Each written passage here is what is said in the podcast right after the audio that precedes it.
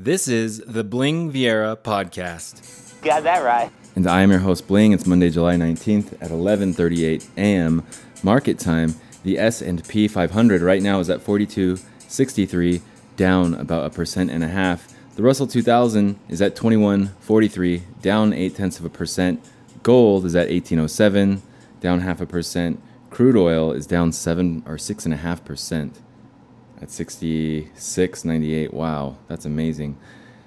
I knew I should have gone in on that around 4th of July. I knew it.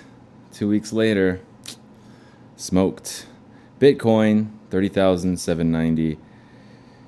Do you want to go over some Wall Street Journal headlines, shall we? Hope everyone had a great weekend. Dow falls 800 points. Oil drops as Delta variant sends investors into bonds. U.S. stocks, oil prices, and government bond yields slid Monday amid anxiety that the spread of the Delta coronavirus variant would hold back the global economy.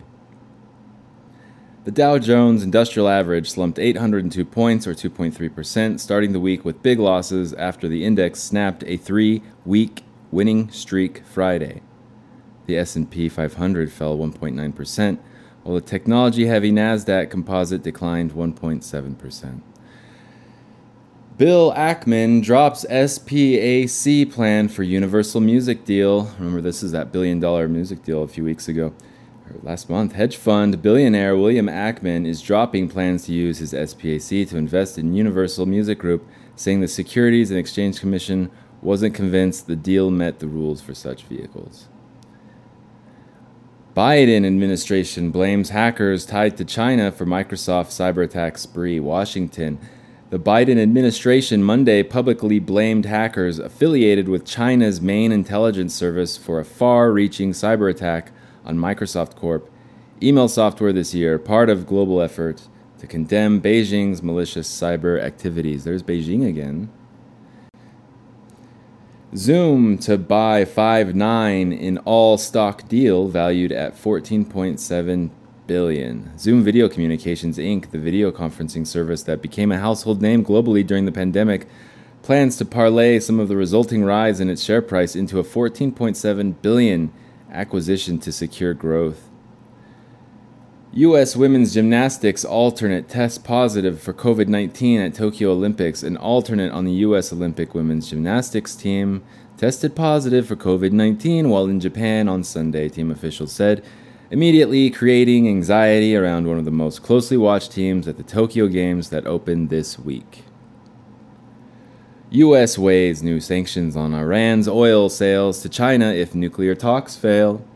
The U.S. is considering tighter sanctions on Iranian oil sales to China as a way to encourage Tehran to conclude a nuclear deal and raise the costs of abandoning stalled negotiations.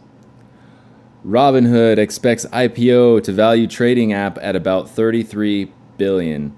Trading app Robinhood Markets Inc. expects its coming initial public offering to give it a market value of about 33 billion, lower than the level previously anticipated.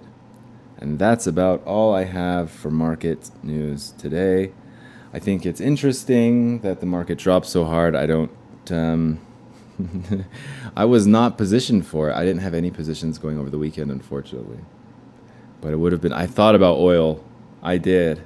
And I'm kicking myself in the head for it. Every year I do the same thing. Fourth of July it goes up. Fourth of July after it goes down.